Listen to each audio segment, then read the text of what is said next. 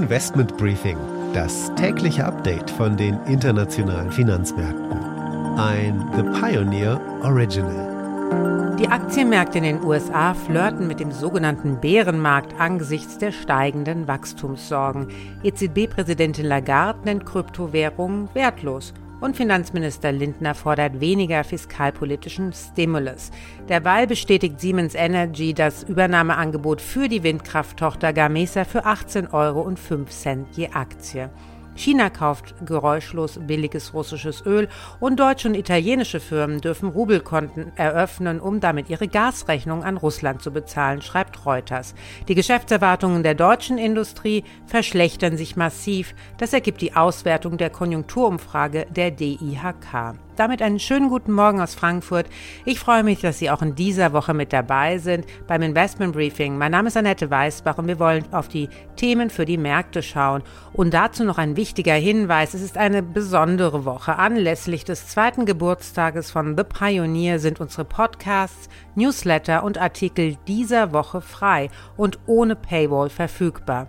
Wir würden uns freuen, Sie damit auf den Geschmack zu bringen und vielleicht werden Sie ja dann dauerhaft zum Pionier. Alle Informationen dazu auf thepioneer.de.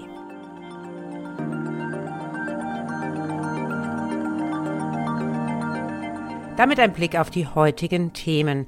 Das World Economic Forum startet in Davos. Was sind die Themen und wer hat schon was gesagt? Wir blicken voraus auf die Woche. Viele Konjunkturdaten, allein 15 Einkaufsmanager-Indizes weltweit. Und die Zeit der hohen Staatsausgaben scheint zu Ende zu gehen, dazu Finanzminister Lindner und ein Blick nach Portugal. Wir schauen wie immer an die Wall Street zusammen mit unserer Börsenreporterin Anne Schwedt. Und die Aktie des Tages ist diesmal Heidelberg Zement. Hier findet diese Woche der Kapitalmarkttag statt.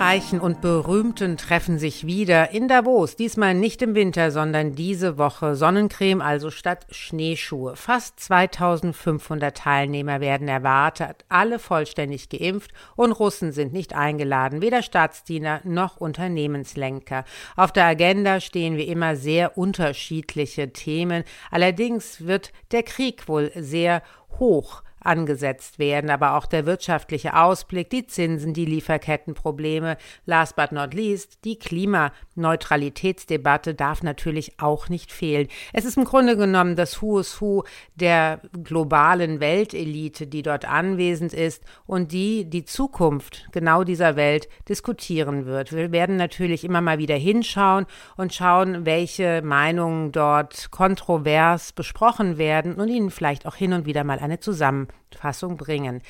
Das Thema Energiesicherheit Europas ist natürlich auch in Davos ein Thema und hier gab es sogar schon ein Interview dazu. Gerade hat ja Katar Flüssiggaslieferungen für Deutschland vertraglich abgesichert, aber das könnte erst der Anfang sein. Mansur bin Ibrahim Al-Mahmoud, CEO von Qatar Holdings, der staatlichen Investmentgesellschaft des Emirats, hat mit CNBC gesprochen. Europe is a continent that we have a huge portfolio. And we always say that we would like to rebalance our portfolio in other regions, but we cannot stop investing in Europe. As you know, Europe is very important, and we will help them toward the transition of energy. Of course, during this difficult year, they might have a little bit of difficulties because the prices is not really helping the growth of Europe. But keep in mind, they are very advanced on their transition of energy. I mean, the, the number of projects that we see in Europe are an advanced stage comparing to the US and Asia. And this is will give them an advantage in a three or five years. I really bullish about Europe in a three to five years. In three to five years, but do you see a recession possible? It could be. Europe would be in a difficult situation right now, yeah. especially with energy prices.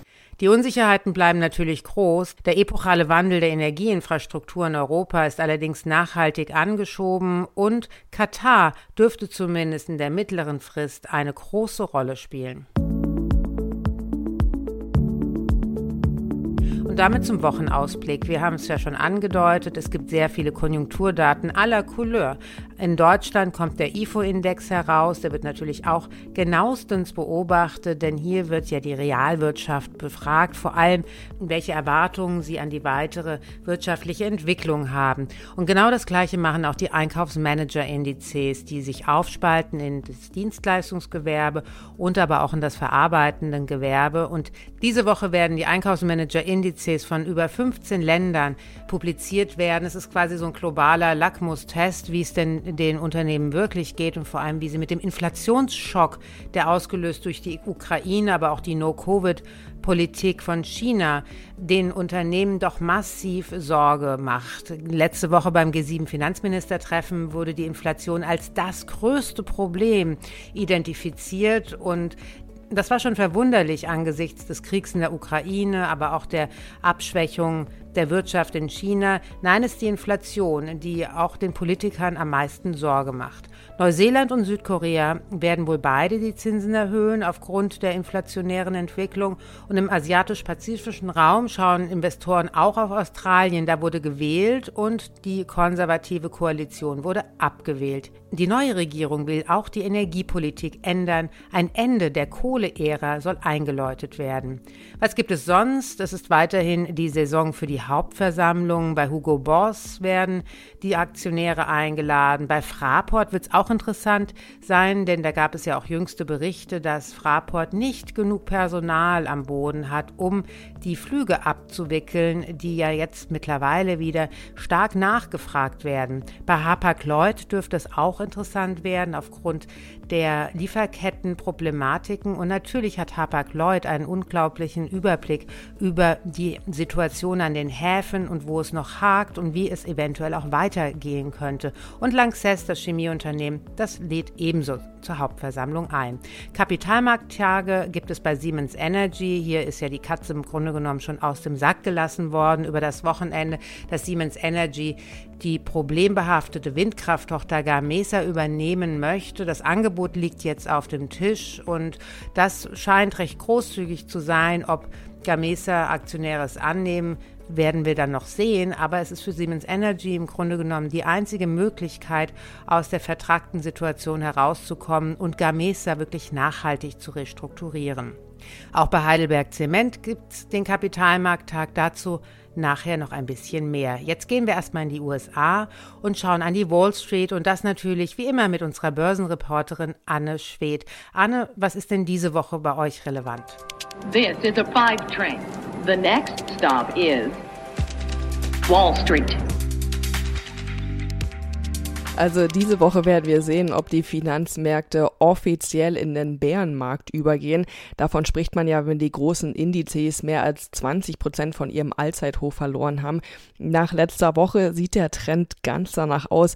Da gab es ja ernüchternde Daten aus dem Einzelhandel und genau in dem Bereich geht es auch diese Woche weiter mit neuen Zahlen. Zum Beispiel gibt es da die Quartalszahlen von Costco, Best Buy, Dix und Dollar Tree. Außerdem gibt es neue Daten, wie viel die Menschen für persönlichen Konsum ausgeben geben. Worauf die Anleger hier genau achten ist, hat die Inflation einen großen Einfluss auf zum einen die Gewinne der Unternehmen und aber auch kaufen die Menschen weniger ein mit Blick auf die gestiegenen Preise. Die große Angst ist hier, dass es nicht nur einen Bärenmarkt geben wird sondern dass wir in eine ausgewachsene Rezession übergehen. Was in dem Zusammenhang diese Woche auch noch ganz interessant sein wird, sind die Ausschnitte aus der vergangenen Sitzung der Notenbank. Die werden am Mittwoch veröffentlicht und da hoffen sich hier an der Wall Street immer alle neue Details zur Strategie der Notenbank zu erfahren. Die große Frage ist da, wie stark werden die kommenden Zinserhöhungen ausfallen und wie will die Fed außerdem gegen die hohe Inflation vorgehen. Also wir können wieder sehr gespannt sein, Annette. Der deutsche Finanzminister Christian Lindner hat es letzte Woche beim G7-Finanzministertreffen sehr deutlich gesagt, es gebe eine Übereinkunft innerhalb der G7-Gruppe, dass es jetzt an der Zeit sei, den fiskalpolitischen Stimulus zurückzufahren, denn der würde zusätzlich die Inflation anheizen. Die G7 ist entschlossen, mit konsequenten Maßnahmen die Inflationsentwicklung zu stoppen und das Wachstum zu stärken. Provokant könnte man sagen, die Austeritätspolitik ist zurück, denn auch andere Länder wie Portugal planen nun die Schulden zu reduzieren. Das Land macht sich ordentlich Sorgen um steigende Zinsen. Portugal hat den dritthöchsten Schuldenstand nach Griechenland und Italien in der Eurozone und die Sorgen steigen, dass mit den bald steigenden Zinsen durch die EZB die Wirtschaft belastet wird. Schon jetzt sieht man, dass die Renditen von portugiesischen Anleihen deutlich stärker steigen als die von deutschen zum Beispiel. Und das ist so eine Art von, naja, Sorge im Markt, dass wenn die EZB nicht mehr ordentlich dazukäuft, also die Anleihekäufe runterfährt, dass es zu einer möglichen Fragmentation kommen könnte. Also eine Schuldenkrise 2.0, die ist zwar oder noch nicht in Sicht, aber die Sorgen, wie gesagt, die steigen, dass wenn die EZB ihre Anleihekäufe zurückfährt, es auch wieder zu steigenden Renditen in der Peripherie kommen könnte. Die Aktie des Tages ist diesmal Heidelberg Zement, denn hier ist am Dienstag der Kapitalmarkttag. Es soll ein Update zur Unternehmensstrategie Beyond 2020 geben. Den Schwerpunkt bildet das Thema Nachhaltigkeit. Dazu gehören neben der CO2-Reduktion auch Aspekte wie nachhaltiges Bauen sowie nachhaltiger und recycelter Beton. Steigende Energie- und Transportkosten haben zuletzt das Ergebnis des Baustoffkonzerns belastet. Der DAX-Konzern schnitt deutlich schlechter ab im ersten Quartal, als die Analysten erwartet hatten. Der Vorstandschef Dominik von Achten nannte das erste Quartal nicht einfach, auch weil das Unternehmen nicht alle höheren Kosten weiterreichen konnte. Trotz dieser sich verdüsternden Aussichten für die Baukonjunktur aufgrund Materialmangels, steigender Kosten und Zinsen hält der Konzern aber immer noch an seinem optimistischen Ausblick fest. Und das wird vielleicht dann auch spannend beim Kapitalmarkttag. Denn die Aktie, man muss es so sagen, ist ein deutlicher Underperformer. Seit einem Jahr ist sie im Minus mit knapp 30 Prozent deutlich schlechter als der DAX. Die Analysten sind nun ja, unterschiedlich in ihrer Meinung. Elf raten zu kaufen, 13 zu halten und zwei zu verkaufen. Das durchschnittliche Kursziel das liegt bei 64,98 Euro. Das wäre dann noch ein Upside von 25 Prozent. Schaut man sich die Bewertung von Heidelberg Zement an, ist es sehr interessant. Das KGV, also das Kursgewinnverhältnis, ist nur bei 5,6. Das ist also deutlich billiger als das Konkurrenten Holcim, aber auch der anderen Konkurrenz. Investment Briefing das tägliche Update von den internationalen Finanzmärkten. Damit war es das für heute. Ich hoffe natürlich, Sie hören auch morgen wieder rein. Dann schauen wir unter anderem auf das World Economic Forum. Auf der Agenda für heute stehen zum Beispiel ein Ausblick auf die Weltwirtschaft mit der Chefin des Internationalen Währungsfonds und auch mit dem französischen Notenbankchef François Villeroy de Gallo. Es gibt eine Runde zum Thema Energieversorgung, wo sich unter anderem der Bundeswirtschaftsminister Robert Habeck äußern wird und ein ausführlicher Blick auf die Wirtschaft und die Finanzmärkte in China. Die Höhepunkte der Reden hören Sie dann bei uns. Ich wünsche Ihnen damit jetzt erstmal einen schönen Tag, einen guten Start in die Woche und hoffentlich bis morgen.